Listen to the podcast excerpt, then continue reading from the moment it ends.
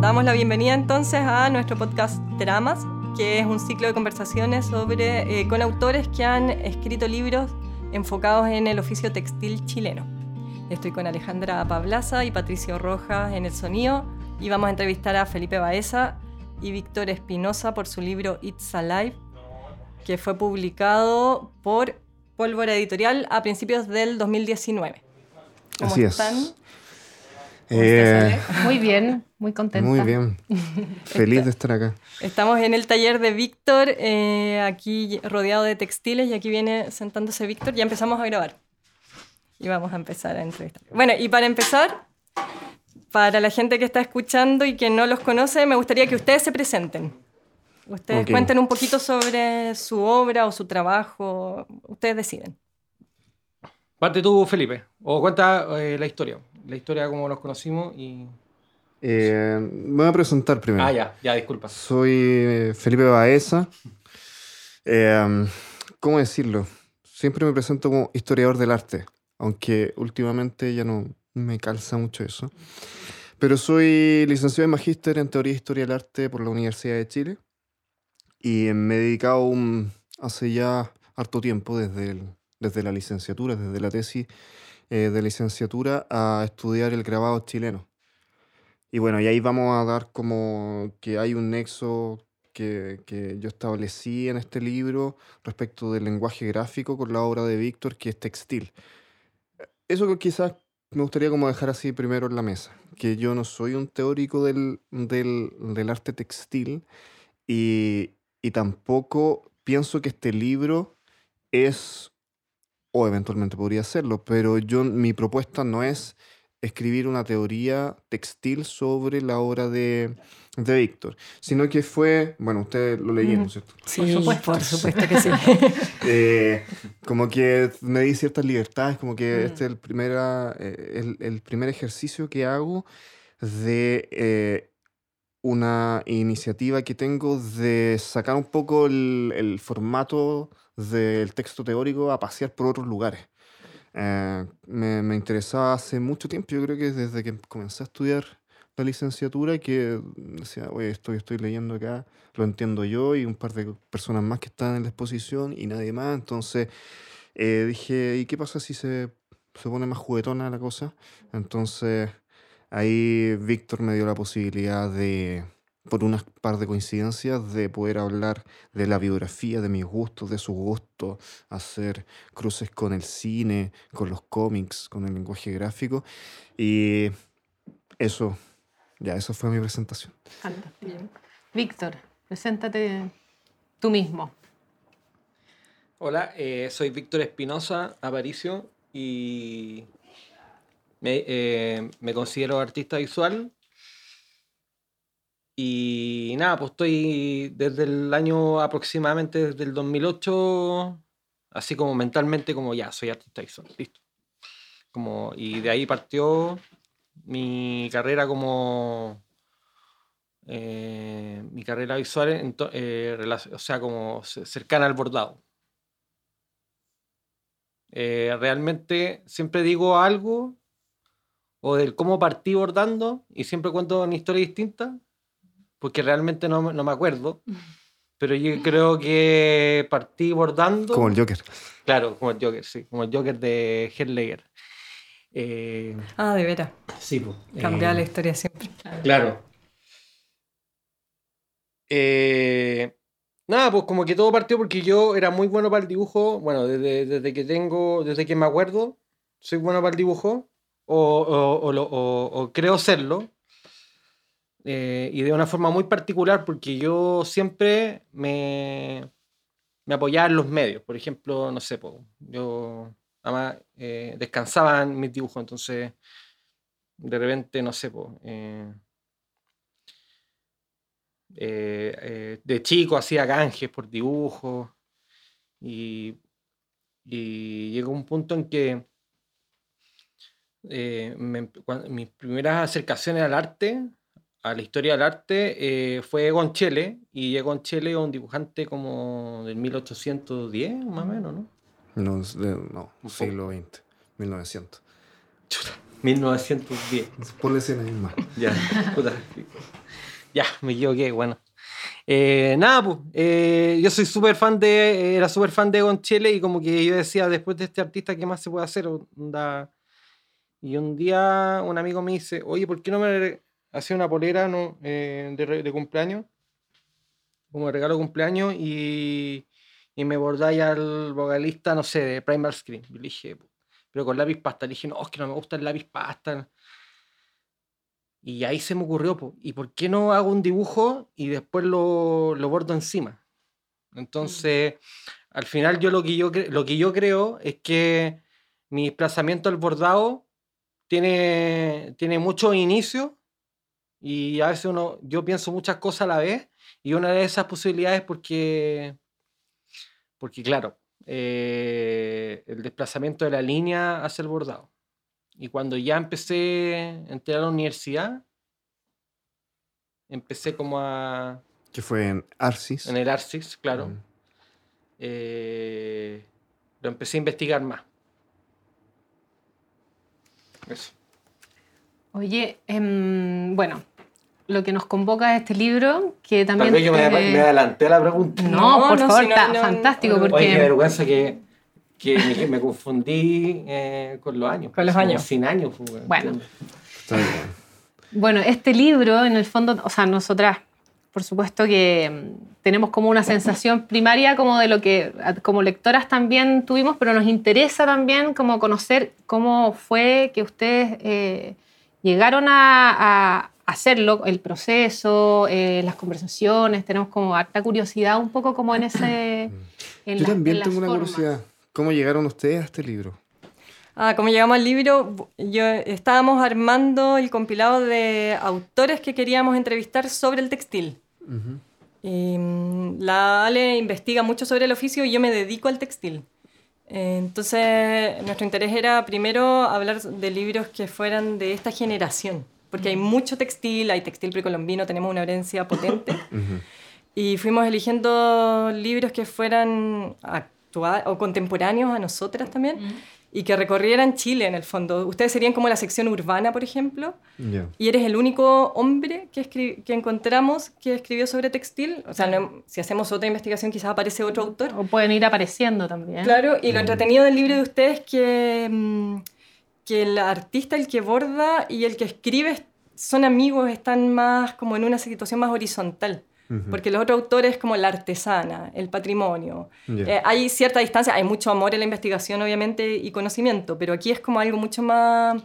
Hay una colaboración que me... Y hay un cruce de voces. en el libro Y hay un cruce de voces que queda muy eh, como expuesto en la manera de relatar, de narrar, que también eh, y lo que se está, de qué se está hablando. Entonces, un poco desde ahí es donde queremos conversar también. Sí, como que eso eh, que, que dijiste me, siempre lo, lo pensó como críticamente, porque, eh, o sea, ya está, está, escrito en la historia del arte de que em, el, el, bordado, lo textil, lo doméstico es parte del arte de femenino, ¿cierto?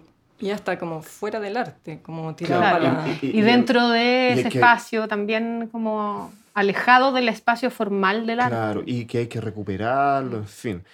Eh, pero las aproximaciones que intentan recuperarlo, creo que caen en, en, ese rescate de la artesanía, rescate del hacer, que le, le, ocurre mucho a las artes menores como el grabado, por ejemplo. Eh, pero yo creo que lo, interesante es pensarlo contemporáneamente. O sea, apliquemos las teorías contemporáneas al arte, a la visualidad. Y eso es interesante, o sea, porque eh, o, sea, hoy el artista visual es uno de los tantos productores de imágenes. Eh, entonces, lo interesante es la visualidad y cuáles son las teorías respecto de la visualidad que se puedan aplicar a un trabajo artesanal como es el arte textil. Entonces, creo que, que es, o sea, recuperémoslo, pero recuperémoslo de una manera contemporánea, desde una crítica contemporánea. Claro, ahí va, depende también de, de, lo que va representando cada uno de los textiles de los que van escribiendo los libros también, eh, de los que van hablando los libros. Por ejemplo, en el caso de Víctor es súper patente es muy figurativo, por ejemplo, que tú lo mencionabas en el libro. Es un arte textil súper figurativo y que remite a cierta estética. Eh, y a nosotras nos pasó como lectoras que somos contemporáneas a ustedes, o sea, que fuimos niños en los 80, 90, ¿cachai? Cuando abrimos el libro fue muy entretenido porque vinieron muchos recuerdos primero. La figura de Freddy Krueger apareció así como Freddy. Krueger. Sí. Como, sí, como en verdad fue un Mm. personaje que nos marcó, que, que nos daba que, miedo claro, que la- y todo eso como que nos convocó como sí. entre los vecinos a contar cómo era la película. Ah, a, a propósito, yo quiero Como- acotar eh, dos cosas particulares. Es que eh, en este momento hay un cuadro del artista. mm,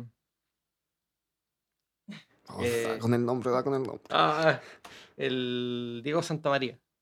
Acá en tu taller. Sí. Claro, ahora él- que estamos hablando hay un cuadro ahí de Freddy Krueger mirándonos. Claro. Y que está, está pintado con eh, un procedimiento que permite que se pueda ver con lentes 3D. 3D. Claro. Ah. Y eso es interesante porque ustedes saben que la primera película de 3D que se hizo en la historia es Viernes 13, parte 3, de Jason. Ah, mira. Sí. Eh, y una película tan eh, low perfil, tan, tan B, eh, fue la pionera, o sea, la, la- la primera que experimentó con el 3D. Y luego vino, wow, no está esperando Jason. Sí. Oh, que. y luego vino Pesadilla, em, Freddy Krueger parte 6, como la conocíamos, que fue como eh, dentro de esa línea una de las mm, top 10 que ocupó la técnica del, del 3D. Y ese cuadro le hace justicia a esa película. O sea, todos los que fuimos ver- al cine a ver esa película tenemos que ponernos esos Perfecto, te lentes estaba de- hablando como... de, de de ¿cómo la- que se llama? Esos lentes de papel celofán. Ujú. Buenísimo. Igual, súper importante para los que nos escuchan. Que no han leído el entender, libro. Claro, y que no han leído el libro, entender por qué Freddy Kru- Krueger y por qué estamos hablando de las películas de terror. Claro. Que en el Bueno, y ahí, fondo, ah, podemos en- responder tu pregunta. y ahí entender también como dónde está el cruce, porque una, como un poco también como tomando lo que dijiste al principio cuando te estaba ahí presentando, Felipe, sobre tu manera como de querer relatar y de contar la obra de otro o la crítica o el, como esta teoría que existe, que también tiene que ver con lo que continuaste diciendo, que en el fondo es como tomar lo que está y eh, exponerlo de una manera actual, contemporánea, que también tiene que ver con la crítica de arte y con esta teoría mucho más cercana, que en este libro, It's Alive, también tú partes contando quién eres tú antes de contar quién es Víctor y la obra visual que después se va, se va eh, encontrando y que también como con, de manera muy detallada tú vas eh, mencionando. Entonces, ese, esa partida, como, porque tú también hay como que viertes algo muy personal que después es un encuentro con, con Víctor. ¿Cómo fue esa, esa Eh, búsqueda? para el esa- libro, dices claro, tú. para el libro. Es que, bueno, con Víctor somos amigos. eh, en realidad no hace mucho, pero ocurrió que yo vivía acá, en esta casa, junto con, con otro amigo, con don Claudio Guerrero, conocido, reconocido historiador del arte, eh, con Simón Jara, que fue el que artista visual, radicado en México actualmente, y que fue el editor de este libro. Y, eh, y siempre tuvimos un, trabajo colab- colaborativo no muy, no muy eh, explícito, pero sí cada vez que exponía Simón, Claudio y yo, incluso Pedro, que fue un compañero también de departamento y de la escuela de, de Teoría Historia del Arte, eh, eh, le escribíamos texto. Entonces siempre se generó esa, esa dinámica de colaboración. Y después que se va Simón, llega Víctor a la pieza del fondo. Yo estaba en esta pieza. Eh, este departamento, para los oyentes, tiene cinco piezas. Fue maravilloso. Muy buenos carretes.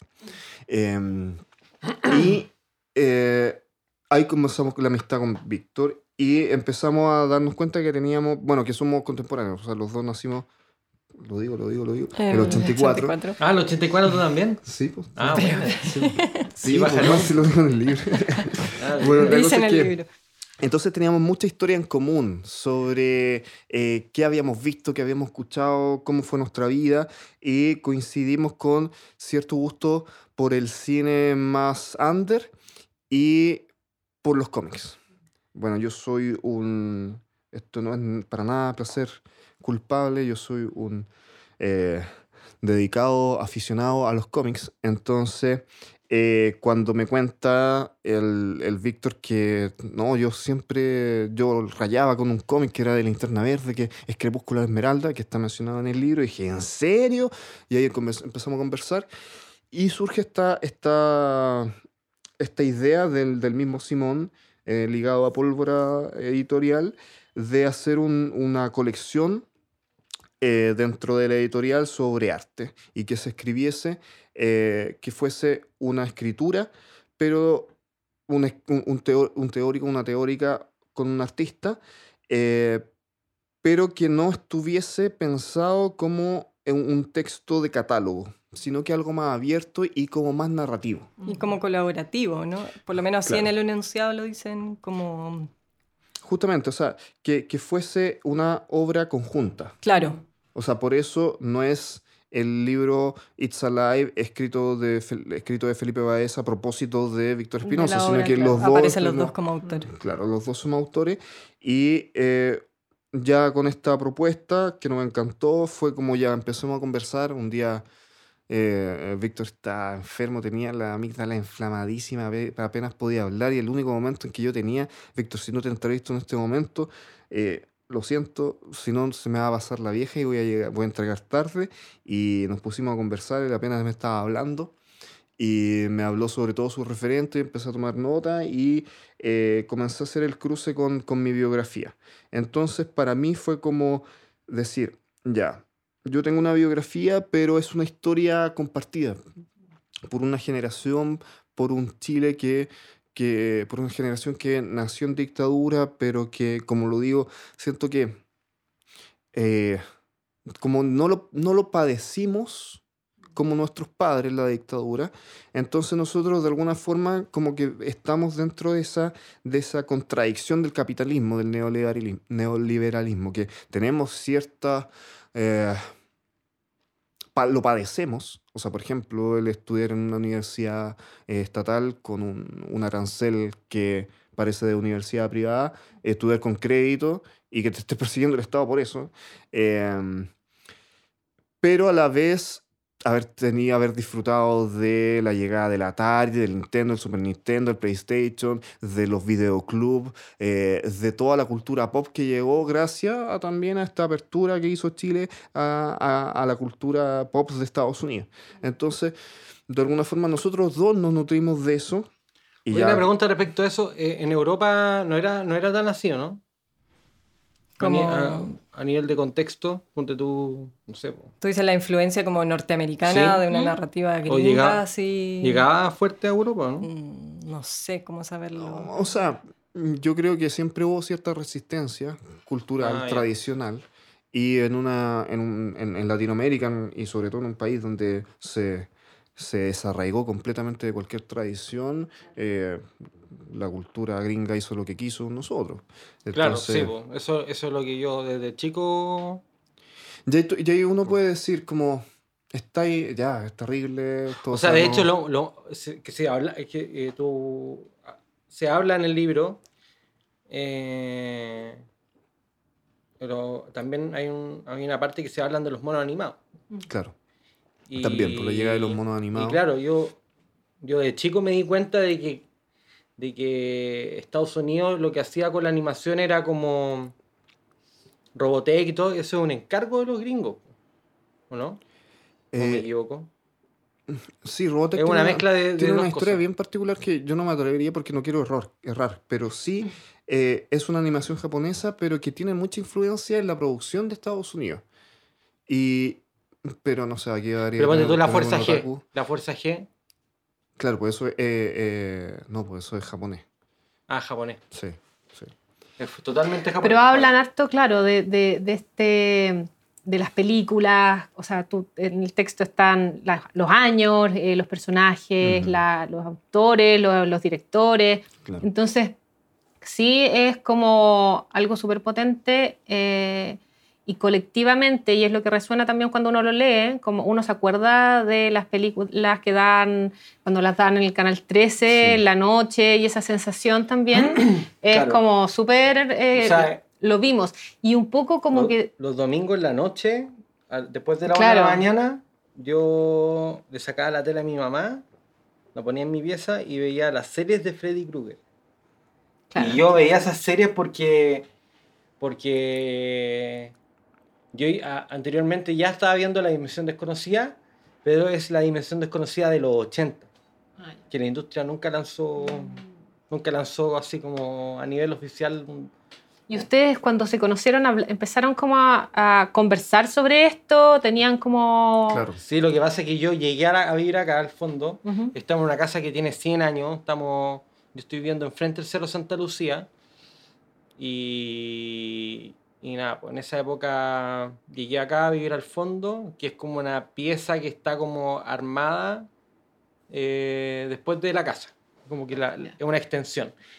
Y nada, pues yo un día vengo a ver al, al Felipe. Hola, soy el nuevo arrendatario, soy amigo de los chiquillos, del, del- sobre todo el Simón. Y él me dijo, eh, pasa, pues. weón". Y entro y lo primero que veo es una repisa llena de juguetes, pero juguetes como de colección. Figuras de colección. Figuras de colección. Disculpa ya. Y veo como uno un puro Freddy Krueger y, y qué loco, weón, porque es como que yo tengo, imagínense que yo eh, cuando chico me cambiaron de un colegio normal al Rudolf Steiner, yo no entendía nada a dónde estaba llegando y, y ¿quién eres tú? Y yo llegaba y sacaba mi garra así, ¡pa! Soy Freddy Krueger y Michael Jackson a la vez. yo me hacía las garras de Freddy Krueger con, con botella retornable. Y tengo una, esta gran cicatriz. Esa, sí. Sí, pero en el libro se mencionaba, de ¿no? 20 Sí, es una de gran 20 cicatriz en, puntos.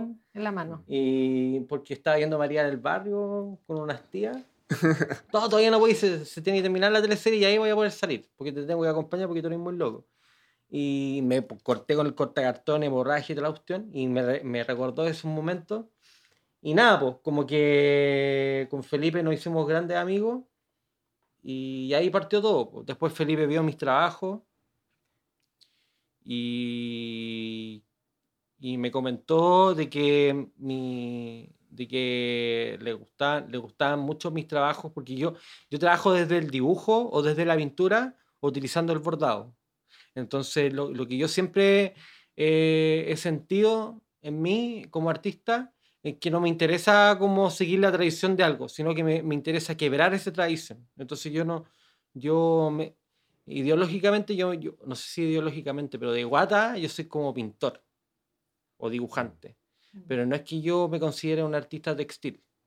Sí, es Y- como hay que de pon- arte textil. Siento que podríamos poner en, en- en cuestión eso de Pero no me ser cierro a hacer arte textil. textil, o Mm. a hacer, a hacer una cita, porque yo eh, tengo mucho respeto por, por- por- por las tradiciones textiles, y, pero, pero también me gusta, por ejemplo, harto la Violeta Parra, pero yo no me identifico con su obra, pero sí eh, me parece sorprendente su trabajo, porque ella en su época, de hecho, eh, era una artista visual. No era como una artesana o una... Yo creo que ni siquiera se asumía como una artista textil. Entonces yo creo que todo tiene que ver como desde dónde tú trabajas eh, tu idea y cuál es tu vocación. Y la mía es como está en tierra de nadie, porque es como que estoy así como... Yo por eso vi un lenguaje gráfico en el, en el arte textil de, de Víctor. Y por eso eh, eh, tuve la oportunidad de hacer los cruces con lo- los temas que me interesaban a mí, que es el grabado y que es el cómic. O sea, em, siempre se habla de un desplazamiento del grabado. Mm, Últimamente eh, estoy pensando, ¿y qué pasa con el desplazamiento de la gráfica? O sea, tú veías el textil como un desplazamiento de esa línea a la línea hilo, por ejemplo. Por lo menos en, en- en En Víctor, la- yo me- no me atrevo, o sea, insisto, yo no soy un teórico de, de- de arte textil, no me atrevería a hacer eso. O sea, eh, no, no si yo, sin antes yo investigarlo. Pero cuando mm, em- comencé a hacer la- la- una pequeña investigación sobre el trabajo de Víctor antes de eh, escribir, eh, ciertos teóricos, por ejemplo, lo que aparece en, el catálogo de Sub 30, una exposición que se hizo en el MAC, ligaban siempre a Víctor con el lenguaje pop. ¿Y qué entendemos por pop? Warhol. el pop de los 60, de los 50, 60. Y yo dije, oh, qué añejo. O sea, es que ya me, que me vengan a- a citar a Warhol hoy es como, no estoy entendiendo lo que es el pop. O sea, si nosotros tenemos esta, este, compartimos esta cultura pop de los 80, 90, hablemos de eso, no hablemos de Warhol. O sea, si la cultura pop es la cultura popular, la cultura de masa, el, arte, el cine de masa, o sea, no te estoy hablando de un, cine de, Lynch ni de, de Godard, nada, te estoy hablando de una película de Freddy Krueger, ¿cachai? Pero eso de alguna forma generó eh, un, un, un, aparato visual que no, nos convoca y que, tenemos inconscientemente y que por otra parte eh, nos pone en sintonía con una visualidad, la visualidad de la tele, la visualidad del cine y que hoy podríamos decir, o sea, eso ya quedó en nuestra generación, porque eh, los cabros chicos de hoy lo que están viviendo es la cultura del, del hipervínculo, del link, a través de YouTube, a través del celular, a través del videojuego.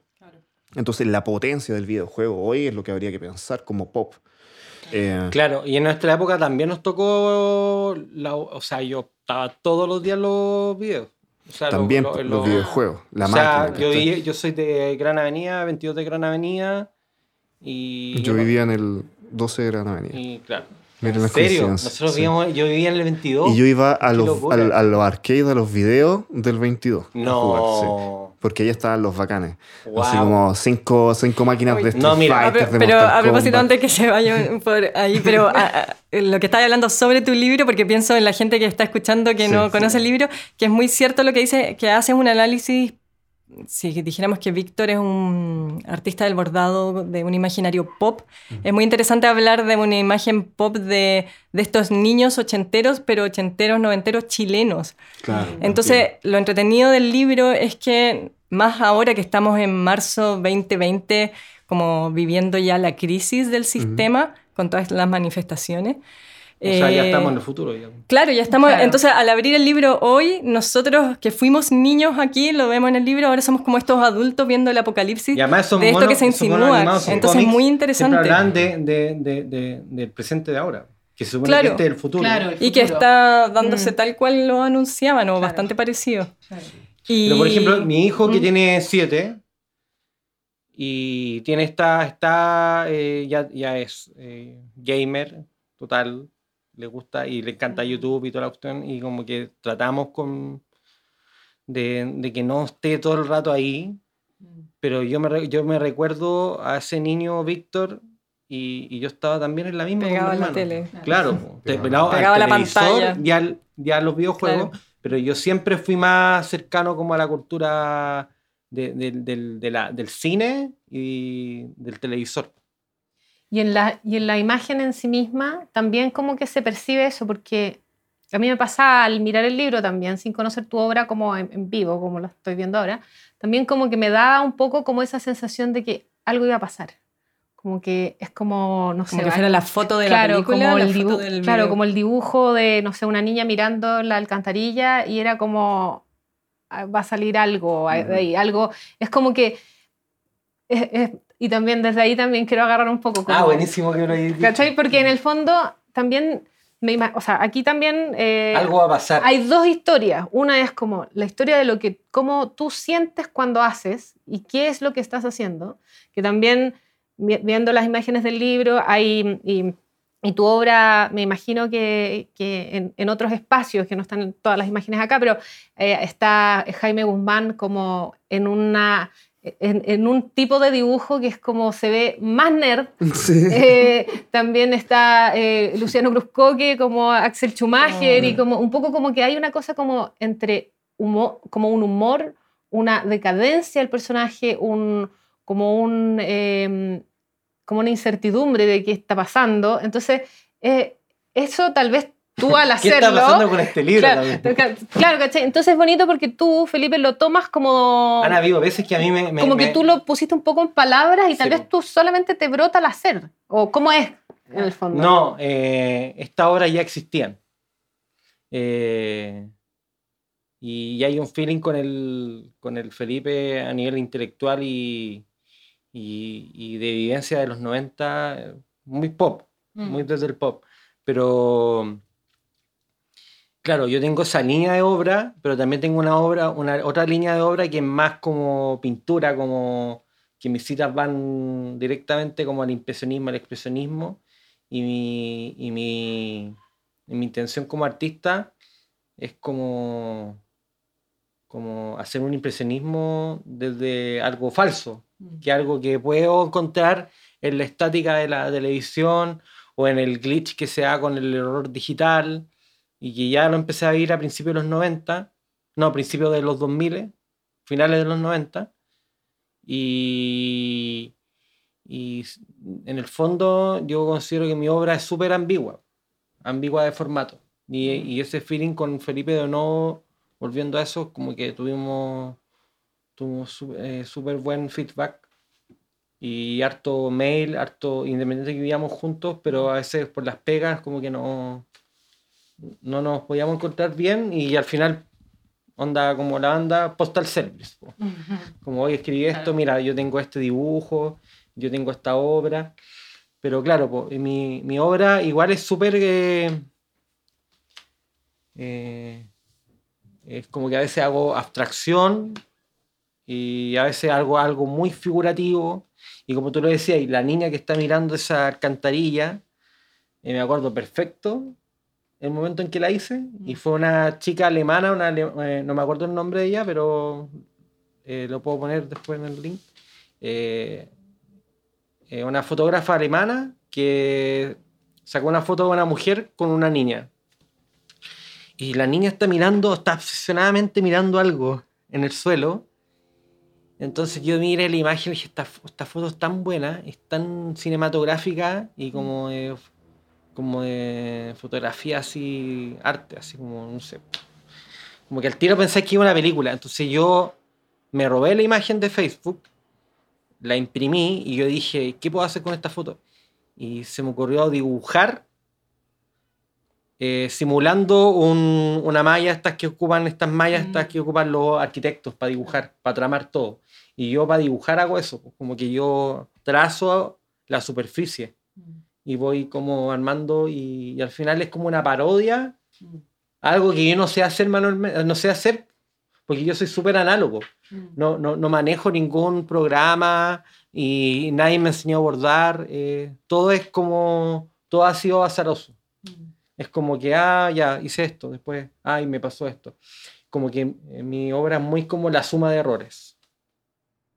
Entonces, en el libro, el, el editor también es amigo de ustedes y también participó en la construcción del libro. Sí. Sí, o sea, mm, debemos eh, como exponer que nosotros no tuvimos injerencia en el diseño del libro. Ahora eso, para bien o para mal, eh, eh, a mí me gustaría una segunda edición donde hubiese una, una otra mirada, pero claro, eh, Simon Jara, un saludo para él.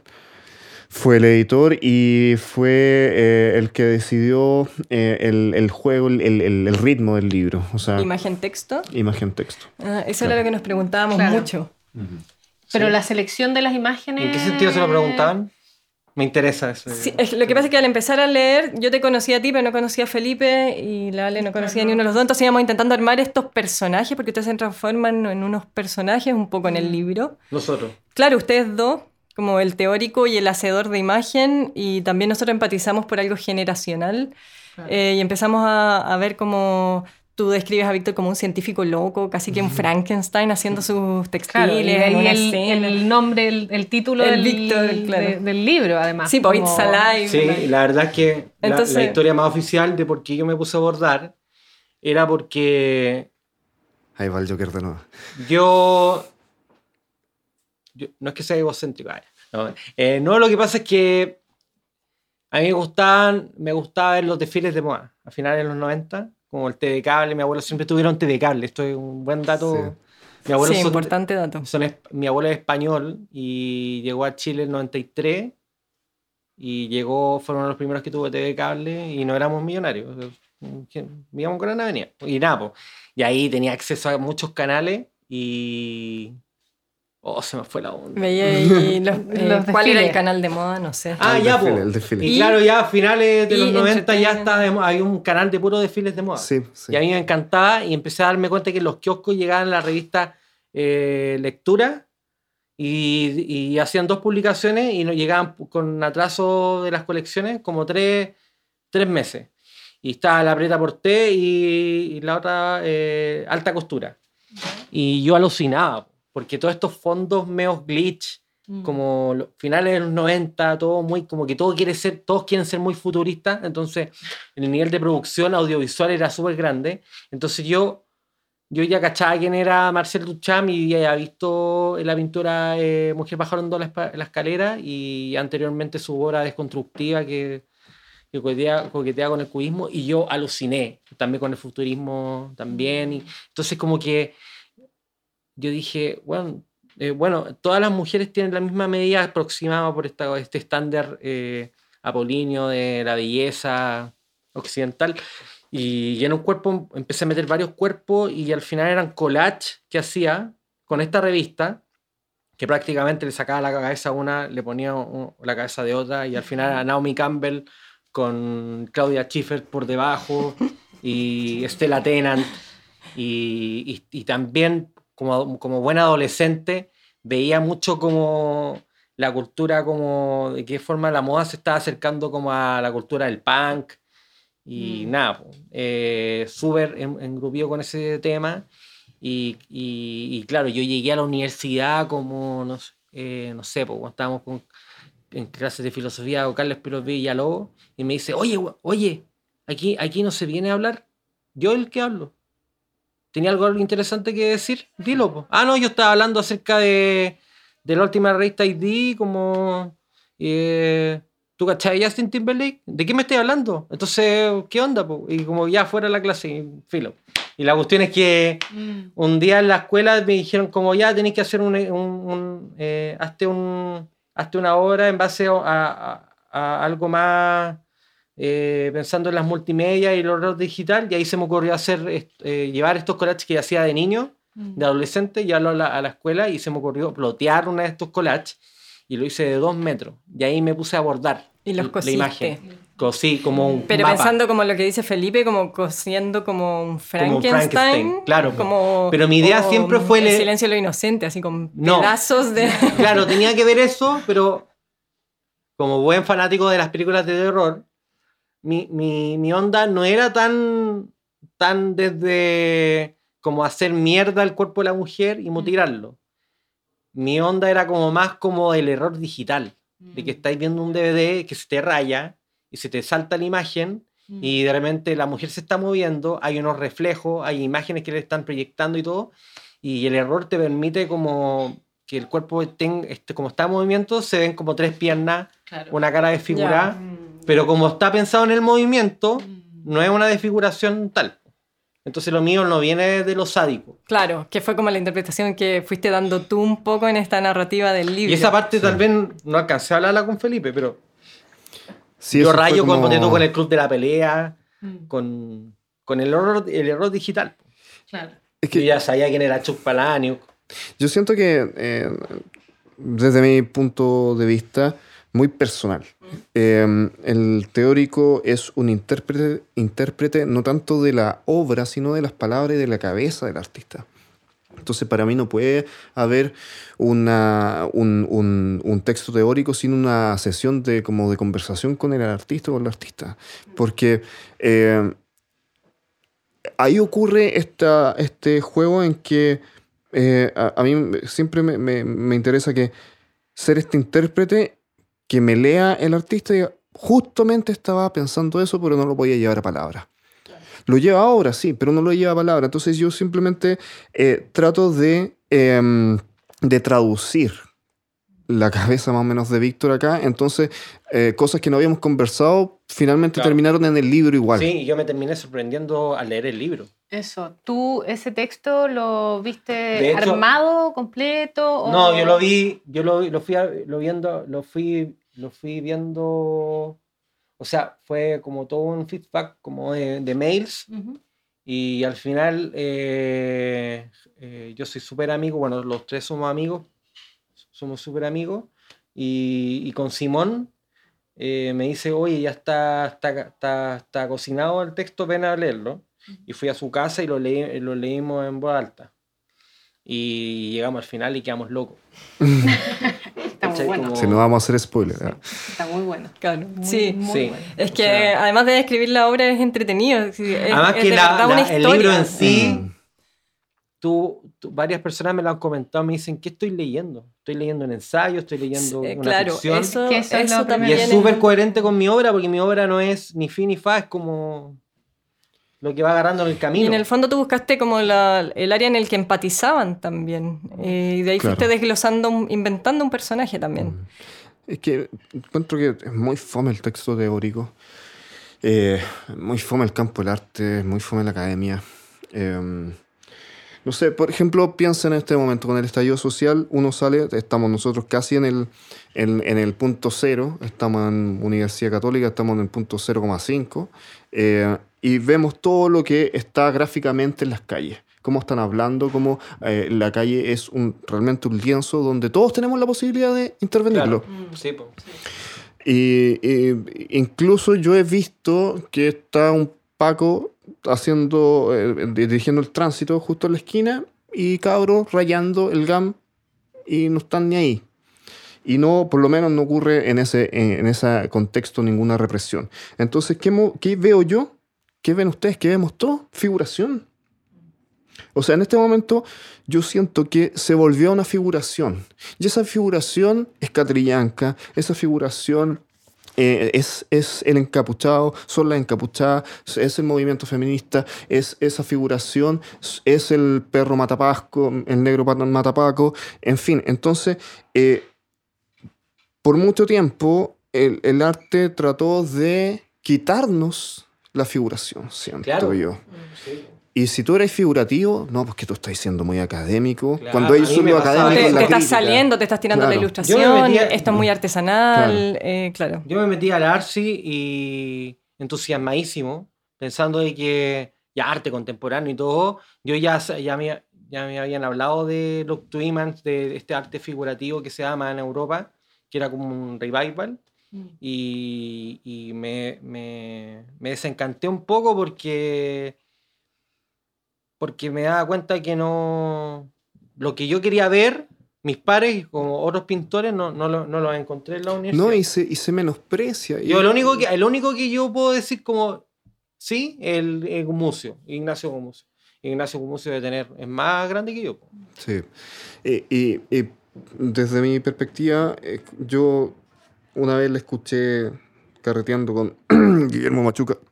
eh, estaba con su polola en ese momento y como que ella lo estaba leseando porque estaba viendo la lucha libre, había estado leyendo, estaba viendo la lucha libre. Y dice, Machuca. sí. Ya. Y, y dice, pero si estoy analizándolo culturalmente, si todo se analiza. Sí, pues Y- todo se analiza. Gracias, Guillermo. Eh, eso a mí me quedó grabado. Entonces, el arte es una instancia para establecer relaciones. Claro. Y el ojo se adiestra sola. A, a- a- propósito de, de lo que hablaste del GAMP, eh, eh, es mucho más potente que un graffiti que esté en un sitio periférico, eh, porque es como. Tú te das cuenta que la gente, en, todo este, en este pequeño lapso que hemos tenido de, de, de Del estallido, eh, es súper es súper eh, atractivo e interesante caminar por la calle y ver el descontento de la gente. Y al final cada día es más visual, Sí. mucho más visual que los, que los grafitis de Bellavista. o- Y es gráfico. y es gráfico. Y ahí yo siento que... Gráfico, que- pues, se ponen, hay artistas que se ponen con, con malla, o sea, perdón, con haciendo serigrafía Sí, ahí mismo. sí. Entonces, ¿por qué lo gráfico? Como que podemos pensar eso, ¿cuál es la potencia de la gráfica? Y que, por favor, no es sinónimo de grabado. El grabado es el medio técnico para reproducir un lenguaje gráfico. Además, pensemos, el cine, el las primeras películas se promocionaban y se pintaban. claro, a través del los afiche. afiches. Claro. Bueno, eh, Gonzalo Díaz reivindicó ese tipo de, Sí. de obra con, con la obra que hizo en los 80, que la mandaba a hacer. Pintura por encargo. Claro. Y, y nada, pues yo creo que yo creo que en esta segunda edición podríamos podríamos ponerlo como... Claro, hablar de eso, poner pie forzado y- Sí, claro, extender nosotros el también libro. conversábamos sobre eso porque era como... y que era falte como- la parte 2, por la parte digital. Y, y las conclusiones después de todo este estallido también, Claro. porque se recuerda de una manera bastante no- nostálgica una Claro. época que tengo ahora obses- explosión. Yo tengo una Claro. obsesión también con Somos la como los cultura, la cultura de la música electrónica, la cultura rave, to- toda esta onda que venía de Europa y que yo agarré tarde, porque nací en el 84. Y, y claro, yo tengo también un clic como con eso, como con este tipo de cultura que, que de, alguna, de alguna forma va de la mano con todas las obras que he ido haciendo en el camino. Que hablan de la velocidad, de, y súper inmediato. y súper importante también y como, como valioso es justamente como tomar eh, el, el momento que vivimos, eh, lo- el- los recursos visuales que hay alrededor para, o sea, no hay que ir tan lejos, como decías tú antes, Felipe, eh, no hay que ir a Warhol para Claro. hacer un paralelo con la obra de alguien Igual a mí me pasa hoy. que Warhol Entonces- sigue más vigente que nunca. No, además, O sea, por supuesto, yo miro a un diseñador con, bajando y es como eso Warhol. Sí, o sea, para mí esa es la crítica al arte. a la- a- a Sí, lo no, que, el a lo arte. que es la, la academia no Sí. estableció como arte. Porque piensen, eh, ¿hace cuánto que el productor visual, el artista como productor visual, eh, no le entrega a- al mundo masivamente eh, un lenguaje visual que se mantenga en el tiempo? Desde los 60, yo diría. Claro. O sea, desde el pop y desde el minimal. O sea, cualquiera puede hablar de minimalismo en, en- en- en- en un sentido súper amplio. O sea, no es que yo decoré mi pieza minimalista. claro. Eh, no es que me gusta el pop. Aquí no, yo tengo una decoración en mi casa pop. Pero y de ahí ya para contar. O sea, y el resto de eh, la visualidad ya proviene del diseño, proviene de publicidad, proviene del cine, proviene de la televisión, proviene de internet más que nunca, eh, proviene de los videojuegos. Entonces, eh, ¿qué- ¿de qué me están hablando? O sea, hoy- Entonces, hoy, en- hoy en día lo que yo creo que el- todos productores visuales. Sí, eh, y el artista y, y el cineasta y la eh, estamos, o sea, no todos lo hacen, todos siguen patrones antiguos y toda la cuestión, pero lo- el real arte es el que está dispuesto como a, a romper esas cadenas y facilice- facilitarle eh, la visualidad para, para las generaciones que vienen en, en el Claro. futuro. po. Sí, entonces tenemos un arte muy crítico, pero que queda encerrado en cuatro paredes. Claro. Y afuera que- está pasando una cantidad de representaciones Sí, visuales mucho más potentes, quizás. Yo la verdad, no, no- yo no tengo, yo, yo me considero totalmente descontento con este gobierno, con la constitución en Chile, que, que la que está más, eh, me siento un bicho raro en, en mi sociedad y todo, pero soy consciente políticamente y, y lo que yo hago como artista también es político. Entonces, el momento en que yo llegue a, a trabajar de nuevo con algo político realmente va a ser eh, va a ser, eh, no va a ser tan categórico porque yo también tengo miedo de, que cae- de caer en, la, en, la- en algo panfletario o una caricatura, que tampoco es mi idea. Entonces, cuando yo dibujo a Jaime, a Jaime Guzmán o al Frafra así como asustado, eh, también hay un humor implícito eh, de por medio. Entonces, a mí me, me- me ha sorprendido que en, en- en- en exposiciones que he mostrado esos dibujos, mire, pero ¿por qué, Víctor, eh, estáis dibujando a Jaime Guzmán? No pensé que erais facho. Le dije, no estáis entendiendo, no, estáis No. entendiendo nada, po, ¿cachai? Si yo me estoy riendo de una imagen. O, o tú solamente estás lo- poniendo una imagen. solamente no la, estoy poni- la estoy poniendo visible. Claro. ¿cachai? Para que nos recordemos de que el, el- el- el monstruo que tenemos en nuestro país no, no- no- no está oculto, está súper visible. Y ese, Sí. esa es nuestra gran diferencia con Perú o con otros países de Latinoamérica, donde los presos se van, perdón, donde los políticos a malversar fondos, a, a estafar y todo eso, se van presos. Aquí no, po. Interesante Aquí- que de nuevo que aparezca el personaje del monstruo, que lo Mm. encuentro súper potente. Sí. Sí. Y de los freaks también. Los freaks, los Claro. Tenemos un monstruos. freak de presidente, o sea. Claro. Claro. sí, po. Eh, y eh, bueno, tenemos que ir cerrando por el formato de la entrevista, Sí, pero no. ustedes mencionaban que eh, la editorial eh, quieren sacar una segunda edición, pero ustedes. No sé. o- Sí.